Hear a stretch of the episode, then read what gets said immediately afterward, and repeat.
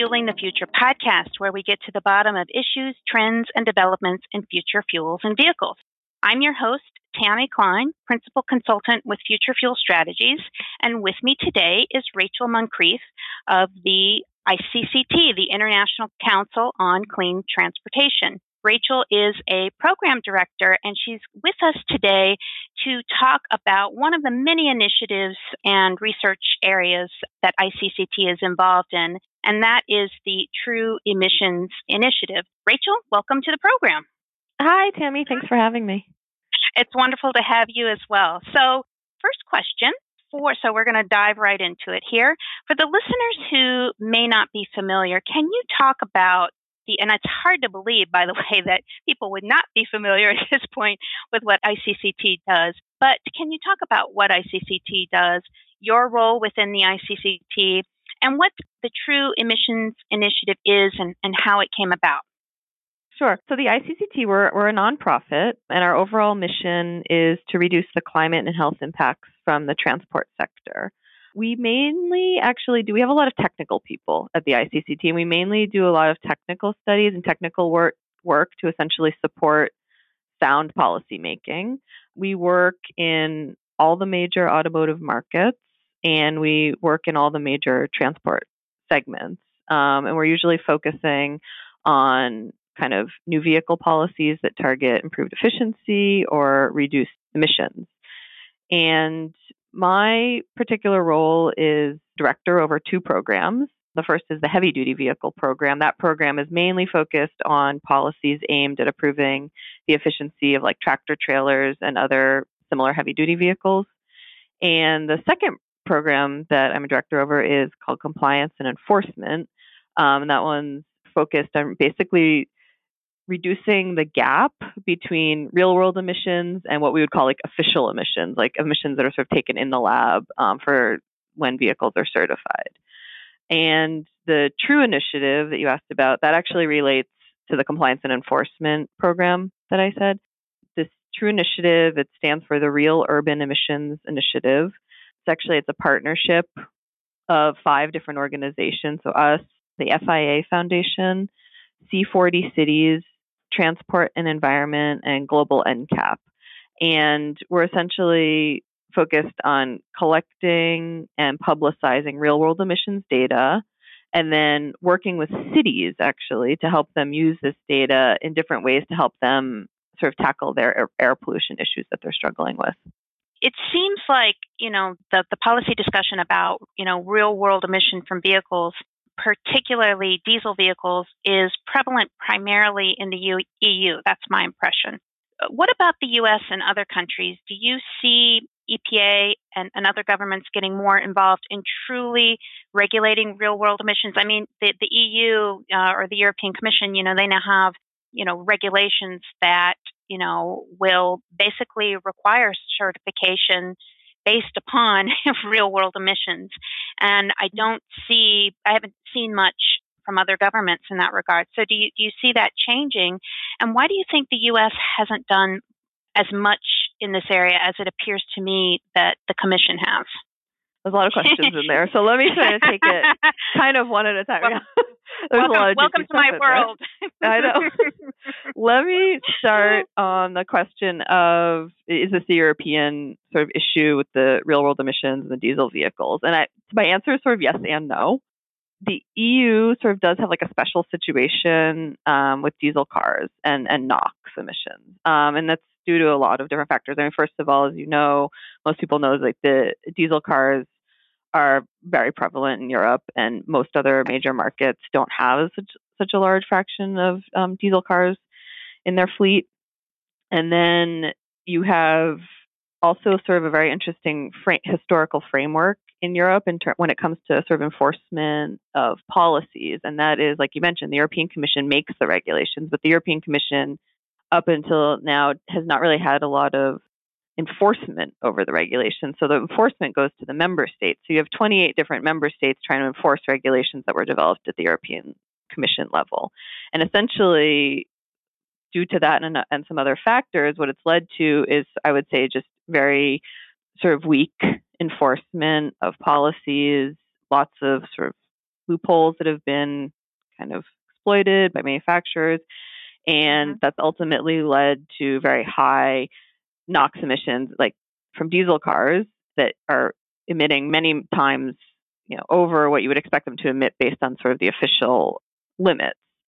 And I guess just to mention the reason that it's the issue is sort of with NOx from diesel cars is because it's expensive and it's sort of technically a little bit more challenging to control NOx from diesels. So, you know, some of the other pollutants we haven't seen as big of an issue with because they're easier to control, basically. Mm-hmm. Um, so, yeah, so that's that's the sort of special situation in Europe. Um, and then you asked about the U.S. Why isn't the U.S.? I mean, I would actually kind of argue that the U.S. has one of the best programs in the world. Like, I granted that I'm, I know you mentioned the sort of real world test procedure that the European Commission has right. developed called RDE. And I can certainly talk more about that, but just to put in place, test procedure is a very important part of sort of good getting low real world emissions, but it's not the only part. Um, and actually, I'll give a little plug for a recent report here that we published. um, it's about it's about basically the best practices for compliance and enforcement programs. Um, and we evaluate we basically evaluated about 14 different countries and regions in this report from all over the world, from like Asia, Latin America, North America, Europe, etc. And we essentially identified seven different best practices that produce sort of like the strongest compliance and enforcement program, meaning and that results essentially in the lowest gap between official values and real world values. Mm-hmm. And do you want to know what those seven are? Yes, I would. Uh, and as a matter yes. of fact, I, I will link that. I will link that report in the podcast post so that people can easily access it if they want to look at it. Okay, wonderful. Yeah. And it was yeah. Oh, hopefully, it could be um, really helpful to people. So, I mean, one of the things that we identified was sort of clear legal authority. That's sort of a foundational thing. You need to have the agency in charge needs to have the authority to do to enforce and to like force compliance in different ways. The other thing is another one is avoiding conflicts of interest. Sometimes the agencies that are in charge of enforcing standards also might be agencies that are sort of in charge of helping the auto manufacturers succeed in the market. So they might have some kind of conflicts of interest. The third is having, and this is a really important one, having the necessary resources in the program. Mm you know, we we saw in some of the markets that we looked at, there's very very little resources being devoted to the enforcement side of things and checking on compliance. So if you don't have the resources dedicated, can't really do too much. Um, I've next that, I've seen that in fuels over the years. Actually, I, have seen the, the yeah. very same. It's like the fuel standard gets put out there, and then there's no enforcement. yeah, so right. right. I've seen that before. Mm-hmm. Um, and then the fourth one, which kind of alluded to on the, the testing side of things, and this, this is also obviously a key one, is that reliable testing has to be done at all stages of production and use of the vehicle. Mm-hmm. So at the time when the vehicle is being certified, but then also, you know, when the new vehicles are coming off the production line, they have to be checked. And then also when the vehicles are in use, they have to be periodically checked to make sure that they're still meeting the regulations. So you have to have sort of testing through all the different stages. And mm-hmm. that's mm-hmm. something that um, actually the US has been quite good about doing. And then the, another one that we found is really important is basically you have to use corrective actions when necessary. So if you find that there is a compliance issue, you have to get the manufacturer to fix it, you know, whether it's through a recall or whatever, and if there might be fees and penalties involved. And this is something the US is actually has a very good history of doing. Um, whereas, like for example, Europe has there's very little history of, of use of correction, corrective actions. The next one that we found was just sort of prioritizing data and information transparency. So basically, letting the public and other stakeholders kind of know what's going on in this whole process and the whole compliance mm-hmm. and enforcement kind of process. Yeah. And then the sort of last one was one that we think is important is just basically having, you know, a roadmap for your compliance and enforcement program because you know the U.S. has been working on compliance and enforcement for decades. Some of the, some programs that we looked at are barely honestly just getting started. So they're in a much yeah. different situation. You can't go from zero to a 100 overnight, but you need to sort of put in place a roadmap so you kind of know, you know, where you're going and, you know, where the key areas are that you need to kind of ramp up your program. So I should mention in our study, when we looked at all of those different best practices, the US actually ranked pretty well. Like they were pretty much one of the top ones in terms of following a lot of these best practices.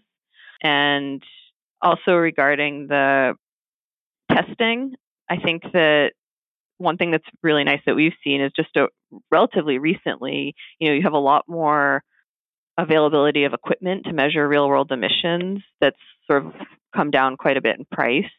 So it's more um, accessible to sort of third parties and anyone else who wants to do testing. Um, so I guess it's sort of cheaper and easier nowadays to kind of get the data that maybe wasn't so available not that long ago.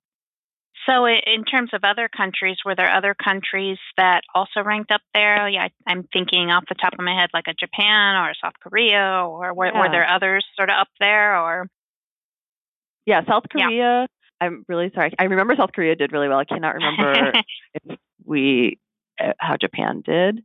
And in Europe, we sort of looked at the status quo, like where they are right now, but that's but we did sort of talk in the report about how Europe has a lot of new policies that are coming out mm-hmm. sort of right when we were writing the report. So we're hoping that they that would help them sort of increase their grades, like if we if we reevaluated. So I want to go back to the True Emissions Initiative. So right now, it seems to me that it's really the data is being collected primarily in London and Paris.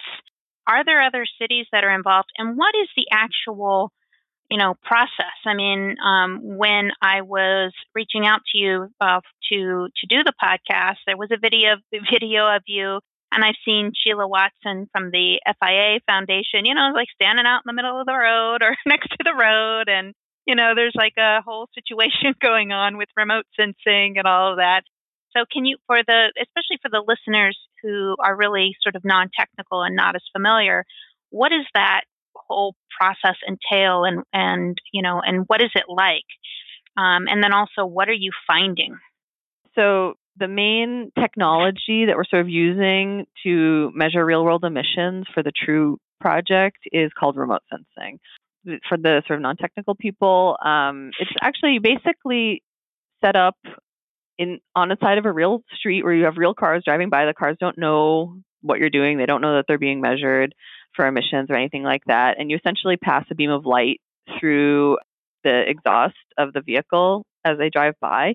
And that beam of light essentially is able to give you the concentration of different pollutants like NOx and hydrocarbons and CO um, in the exhaust.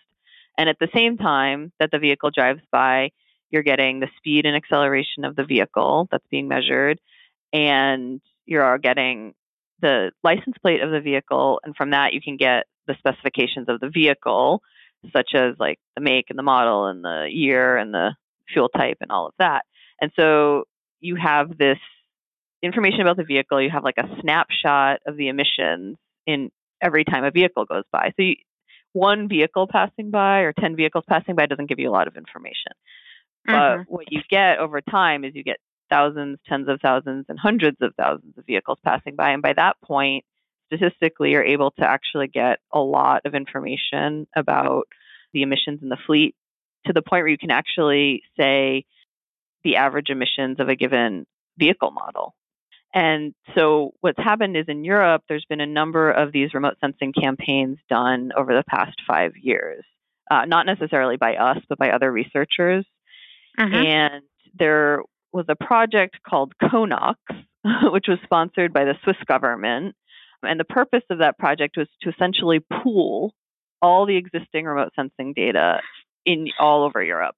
Europe's a single market, so essentially all the vehicles that are being sold all over Europe are the same. I mean, there, there's nothing specific about driving a vehicle in Paris or a vehicle in London. The same model is going to have similar emissions signature. So we compile. We we were involved with this project um, to pool all the European data, and then just that alone gave us a database of over 700,000 um, individual records. And Hmm. then the True project got additional funding to sponsor another about 200,000 records, and those were Hmm. being collected in London and Paris. So actually, by the time the Paris testing is finished, we're going to have close to a million records for Europe.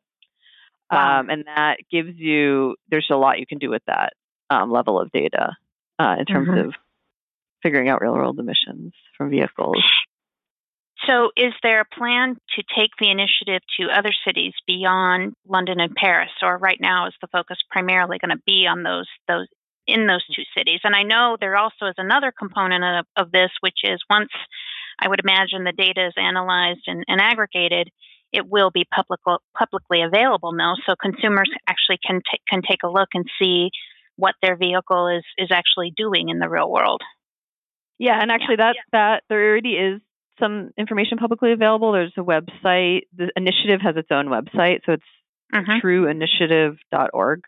Um, Mhm. If anyone's interested, and on that website, you can actually go ahead. If you live in Europe, you can go ahead and look up your um, vehicle make and model, and you can kind of see how it scored, either red, yellow, or green, in Right. terms of real world NOx emissions. So that that's already available, and there's also some reports if for the people that are want to get more into the details. There's some t- more technical reports on that kind of describe how we did it and the methodologies um, that we used to to analyze the data. Um, that that's all available there on the website. Regarding sort of future cities, yes, we definitely want to work in more cities within Europe, and then also expand outside of Europe. Europe has some cities that are really struggling with sort of air quality issues, but so do many Mhm. cities outside, and that's kind of usually how we decide where we would want to work, especially cities probably in Asia and Latin America would probably be our next target.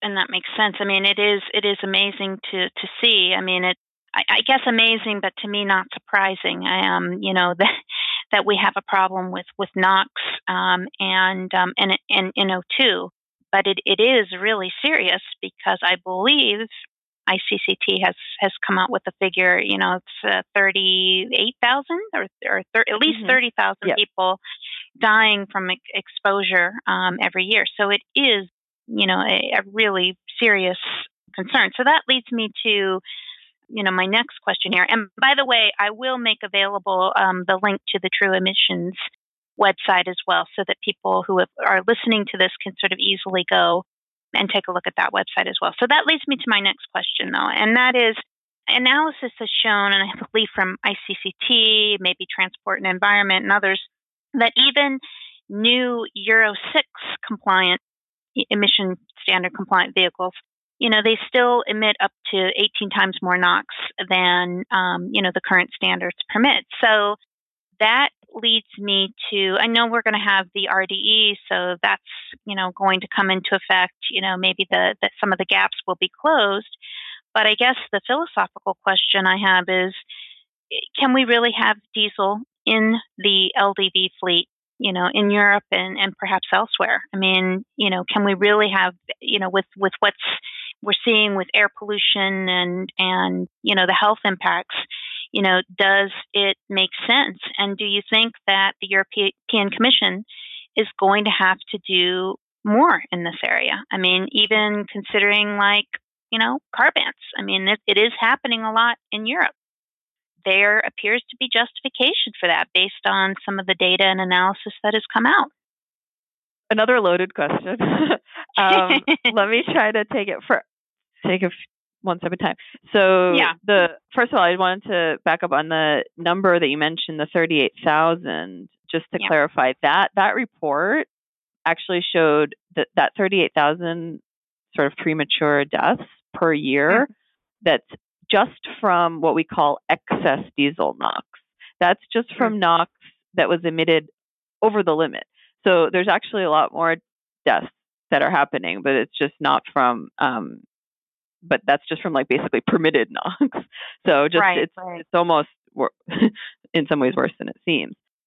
Um, regarding the question about Euro 6 compliant vehicles. So the report that you know you're talking about actually showed yes the the sort of Euro 6 like you said non RDE but Euro 6 fairly new vehicles, uh, diesel vehicles, can be emitting 18. I think it was like 18.6 was the highest one that we measured times the times the limit. On the low end, though, we actually saw some non-RDE diesel vehicles emitting 1.9 times the limit. So that basically shows, and this is what we've been saying for a long time, it's not it's not a technology barrier. There's no reason why you cannot have diesel vehicles that emit NOx at levels the same as petrol vehicles. There's just no technology barrier. What it is is a cost, you know, question. Mm-hmm. And of mm-hmm. course, it, like I already said before, it's also making sure that there's there's good enforcement. So, you know, if they can focus on basically like having strong enforcement and making it so it's not worth it to the manufacturers to be able to emit once they emit these high levels then it costs them more to have high emissions than it would cost them to like put in place really good emissions controls. Then you know that can help solve the solve the issue. But like you said there's already many very high emitting vehicles out there that are being sold even to this day and they're going to be in the fleet for a long time. So mm-hmm. even though let's say even if RDE works perfectly let's say all the vehicles you know coming out that are certified under RDE have very very low emissions for the life for their lifetime which still remains mm-hmm. to be seen but let's say that is the yeah. case you know what do you do with all of these vehicles that are still out there and being sold to this day that are producing very high emissions and causing cities to have to kind of, you know, have bad, bad air quality, and cities are kind of in, mm-hmm. kind of in charge of dealing with this. So when you look at it that way, you can kind of understand why cities might move to ban diesels or at least ban older. Mm-hmm. Um, yeah, absolutely. Do you see that trend continuing? Do you see the the commission moving in that direction, or do you see that the the ban issue is more of a uh, located? It, it's really more of a city response. Of course, there are some countries that have announced bans, um, but really this issue has been more uh, relegated to the city level. So, do you see that continuing just as a way to try and manage the issue, or you know, are there other sorts of policy responses that that might be considered in the future, you know scrappage you know incentives you know something like that personally i feel that most of the solutions to the in use sort of vehicle issue have to come at the sort of national like member state level or at the city or regional level i think it's going to be not quite sure how the commission can kind of handle that at least from a policy way i mean they can certainly sort of invest money in looking at different solutions and that sort of thing. But I think it's going to be challenging for them to put in place um, policies that really address the the kind of in use issue. Um, so I do think it's going to come down to, like you said, the countries or the cities. Um, and I think you know many cities. There's a lot of different policy options that you have. I mean, you mentioned a good one, scrappage. I think that's definitely something that a lot of cities are thinking about and all, you know along with scrappage there's a lot of other different kind of, I guess, more voluntary programs. And then there's also the more mandatory programs, like you said, like establishing restriction areas or bans or low emission zones or, you know, kind of charging the higher emitting vehicles that want to come in. There's actually like a slew of policies that cities have. And like getting back to this, why we're doing the True Initiative, we feel that like a lot of those policies can be implemented more effectively if you have more granular data and information on really what's the real world emissions of all these different vehicles in your in your mm-hmm. city. Mm-hmm. Uh, so that's one of the main reasons we want to be able to inform these type of policies. Yeah, knowledge knowledge is power in, in, in essence, right? I mean, I mean that's that's really you know it's not just for consumers, but for but for cities as well that have to that are, you know, sort of dealing with this issue and trying to figure out ways to deal with it. You know, how do you deal with, you know, per person getting people around, you know, the way that they want to get around, and also, you know, um, you know, dealing with the the air quality and and health effects. It's um, you know, it's it's a it's a it's a big issue. These cities are are sort of um, trying to grapple with for sure.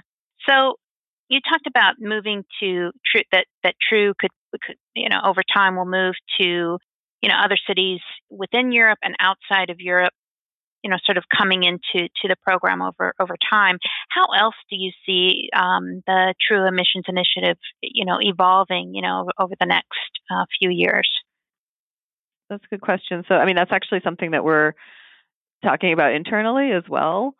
One thing is, I would say, you know, so far we've very we've been very focused on NOx emissions and we've been very focused on passenger cars.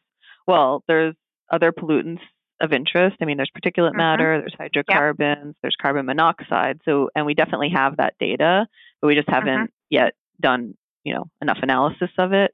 So we definitely want to expand to other pollutants. And then there's also other vehicle segments.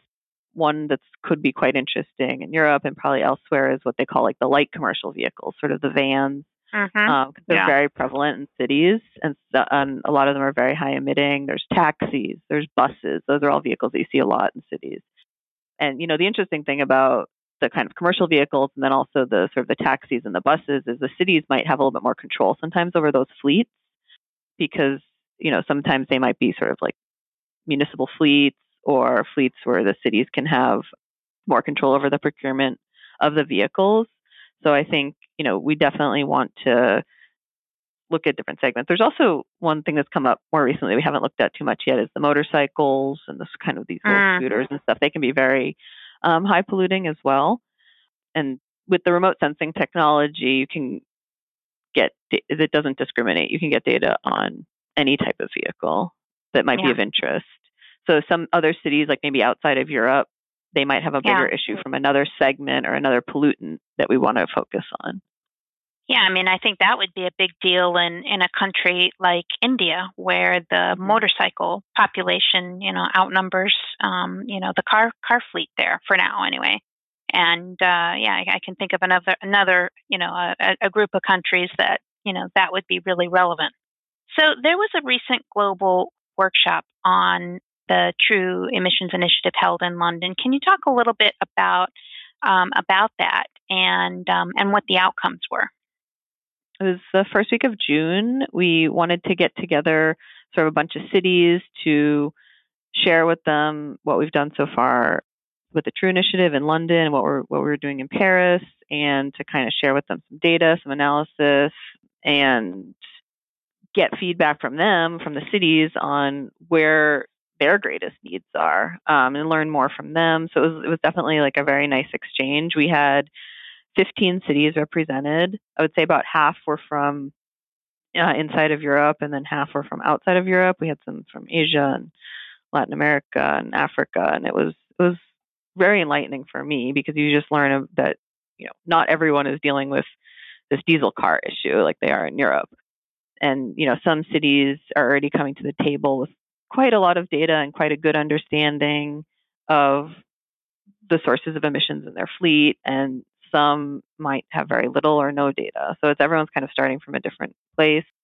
Also, um, some of the cities have been working on like low emission zones and different strategies for many years at this point, and some are interested in doing that but haven't done anything on that yet. So it's definitely quite a range. So from the True Initiative perspective, you know, we want to like I said, identify some new cities to work in, taking into account cities that obviously like have an air quality issue. That would be number one, and cities that are willing to sort of work with us and want to implement new effective policies and can really have a benefit from um, new data new data um, analysis techniques we would bring to the table. My next question that I'd like to ask, it, you know, concerns the auto industry, both in Europe and globally. So, mm-hmm. what has been the the reaction to, you know, the True Emissions um, Initiative and just the overall work in this area? Because I think most, I think most people who work in the industry know this, but the consumer listener or to to the show may not know that it was you know, ICCT and um, West Virginia University, who actually, uh, which actually found the the issues which led to the whole Dieselgate. So that's a uh, mm-hmm. that's a that's another sort of calling card, if you will, um, for those who may not be familiar uh, with that. So, you know, with, with all of that and with the True Emissions Initiative, what's been the, the reaction? Um, and, and do you see, you know, partnering um, with them on some of these issues going forward? The ICCT, I don't, I don't want to overstate our role. I mean, it was very, very important, but I also want to make sure to highlight the role that like the agencies did here in yes, yes, US EPA in California, because yes. we did the initial testing it, was actually back in about I think 2013 we commissioned this testing from West Virginia, and we mm-hmm. found very suspicious results on some Volkswagen vehicles. At that point, you know, we did publish a report, although the vehicles were anonymized in that report, which you can still find on our website. But we ended up giving all of this data over to California Air Resources Board and to EPA and asking them, you know, telling them basically this is something you might want to look into. And then they spent the next you know, year plus doing a lot more additional testing and a right. lot of back and forth with Volkswagen. And then finally, you know, the scandal broke. So it was right. really, right. we sort of found this initial thing and then they, and that, that's actually a very good example of what I was talking about before in terms of best practices. Yeah. You know, it might have been another country where we have, would have said, look, we found something kind of suspicious. And if they didn't do anything, then nothing would have ever happened. Right. So they took it and ran and they were able to have the sort of strong authority to kind of move forward through all those stages. Yeah. And so, quick, I yeah. mean, quickly. I mean, I mean, it took a it took a, over a year to to sort of, you know, get to the truth of it. And there was a, you know, I know, and I know the whistleblower within uh, Volkswagen who who who ultimately it came forward, Admitted. but um, admitted, Mhm. copped, if you will. um, and um, and you know, I think that I think that's the thing that might be surprising. I think to sort of the average, again, the the consumer listener to this. You know, it's like, well, what, why is this happening in in Europe? You know, it's been covered in the New York Times. The differences between the U.S. Pro- approach and the EU approach, and, and other sorts of news sources that consumers would um, be able to read. And I think the question that has come to me is, well, what's, you know, okay, why is this happening in Europe? I mean, in the U.S., it's like, you know, it was uh, once the, you know, once it was um, admitted. I mean, the action was collective, swift, Mhm. and you know and very um you know it was you know you know billions and billions of dollars in Mhm. in fines uh people have gone to jail and you know it started in the obama administration and the trump um uh, department of justice has con- con- continued to you know pursue that case i mean people are now in jail i mean it's um Mhm. it, it is it is a it is interesting but it does go back to what you say is it is about you know the enforcement authority which is very clear and very strong both for the California Air Resources Board and also at the national level for EPA whereas within the commission you know it simply you know didn't exist i mean it was a, very difficult to pursue any kind of enforcement action and investigations are, are still kind of going on it's uh, it is kind of an interesting contrast Definitely. I mean, the people. I'm not sure how many people realize this, but essentially in Europe, and they've they're putting in place um, rules to change this framework. But like, let's say if you're Volkswagen and you get your vehicle certified, or they call it type approved by the German authority, German type approval authority, that gives you permission to sell anywhere in the single market. Now, when it comes to enforcement, the only agency that can sort of rescind that type approval or do any kind of enforcement action is that same German type approval authority. So really the commission didn't have any power. Any of the other member state type approval authorities didn't have any power. Everything was relying on the German type approval authority to take action against Volkswagen. But then at the same time, what happened when what came out was that Volkswagen in Europe, this what they were doing in Europe was like a lot of the manufacturers were basically doing the same thing. It wasn't really Mhm. just a Volkswagen issue in Europe as it, Right, it was in the right. US. It was in the US it was essentially just a Volkswagen issue. In Europe, it's almost an every manufacturer issue. And I probably the you know the German type approval authority is like, well, everyone else is doing it. It's like, why should we just be extra hard on our industry? You know, our domestic manufacturer. So there's definitely things being put in place to kind of solve some of those conflicts, but know, it's definitely a complicated situation there. And I know I realized I didn't answer your question before about the response. Yeah, yeah. What's what's the been the reaction? Yeah, yeah. What's been the Um, reaction? I mean, I think you know they are probably frustrated because they are thinking to themselves like we're investing a lot of money to get our cars ready to kind of comply with this new regulation, this RDE regulation, and you're putting out data about cars that are we already sold. How can you do that?